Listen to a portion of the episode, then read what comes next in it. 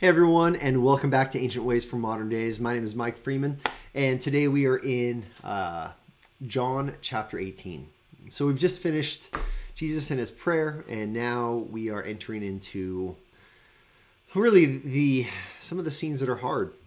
We are entering into Jesus' betrayal, and uh, this is a, a sad situation. Jesus is going to have one of his friends, Judas, betray him but here's what I want us to see as we look at just the, the first nine verses today. I want us to see Jesus' continued care for those who are his.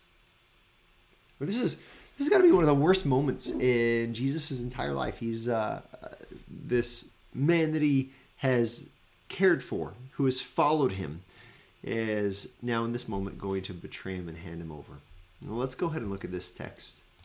Here's what we have John chapter 18, verses 1 through 9 says, When Jesus had spoken these words, all of these prayers, says, He went out with his disciples across the brook Kidron, where there was a garden, which he and his disciples entered. Now Judas, who betrayed him, also knew the place, for often Jesus met there with his disciples. Verse 3.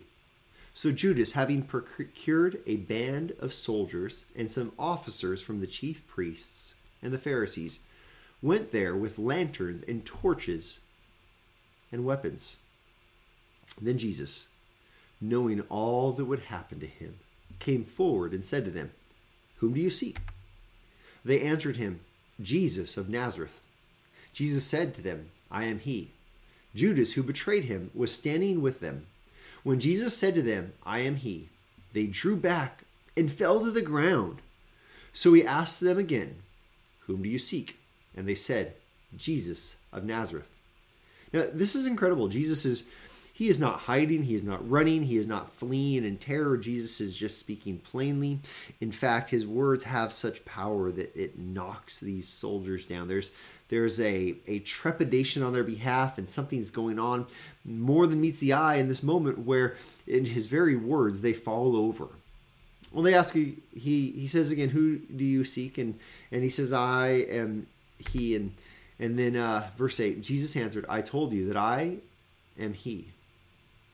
So look at this: if you seek me, let these men go.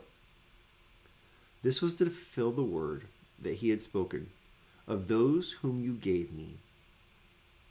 I have lost not one. This is interesting to me and this is interesting multiple levels but but i just think about this moment where jesus is about to be betrayed. He's going to be abandoned. But in this moment his concern is not man this cross and oh man this betrayal and oh judas you you've betrayed me. In this moment look at what his concern is. He says look i am jesus. I'm the one you're seeking. Let these brothers go. Uh, don't arrest these these disciples as well do not take them into captivity along with me let them go and look he's doing this because he's already said i'm not going to lose one whom the father has given me Judas is the son of destruction. We've already seen this. He is not one that Jesus is losing because he's not one that has truly been given to him. He is the betrayer. But those who have trusted Jesus, who follow Jesus imperfectly, even, Jesus says, Look, these ones, let them go. I just am so appreciative of Jesus and his care for his disciples. And I think this reminds us of his care even for us. We, we just saw this, this love that Jesus has, and he, he has this love poured out into the hearts of the disciples. And now he's showing that in this moment of great need, in this moment of great trial, in this moment where life is going to be at its worst for Christ we see his care for those whom he loves. I just want to remind you again of, of Jesus' care for you. And I want to remind you of his care for you that allows you and allows me in the in the moments where we face great difficulty. Now there's there's going to be very few moments for us where we are betrayed like Jesus was and we are we are going to be crucified like Jesus was. But listen, there are moments of hurt and loss and of pain. And in those moments, by the power of the Spirit that dwells in us, I want us to remember we can we can still love.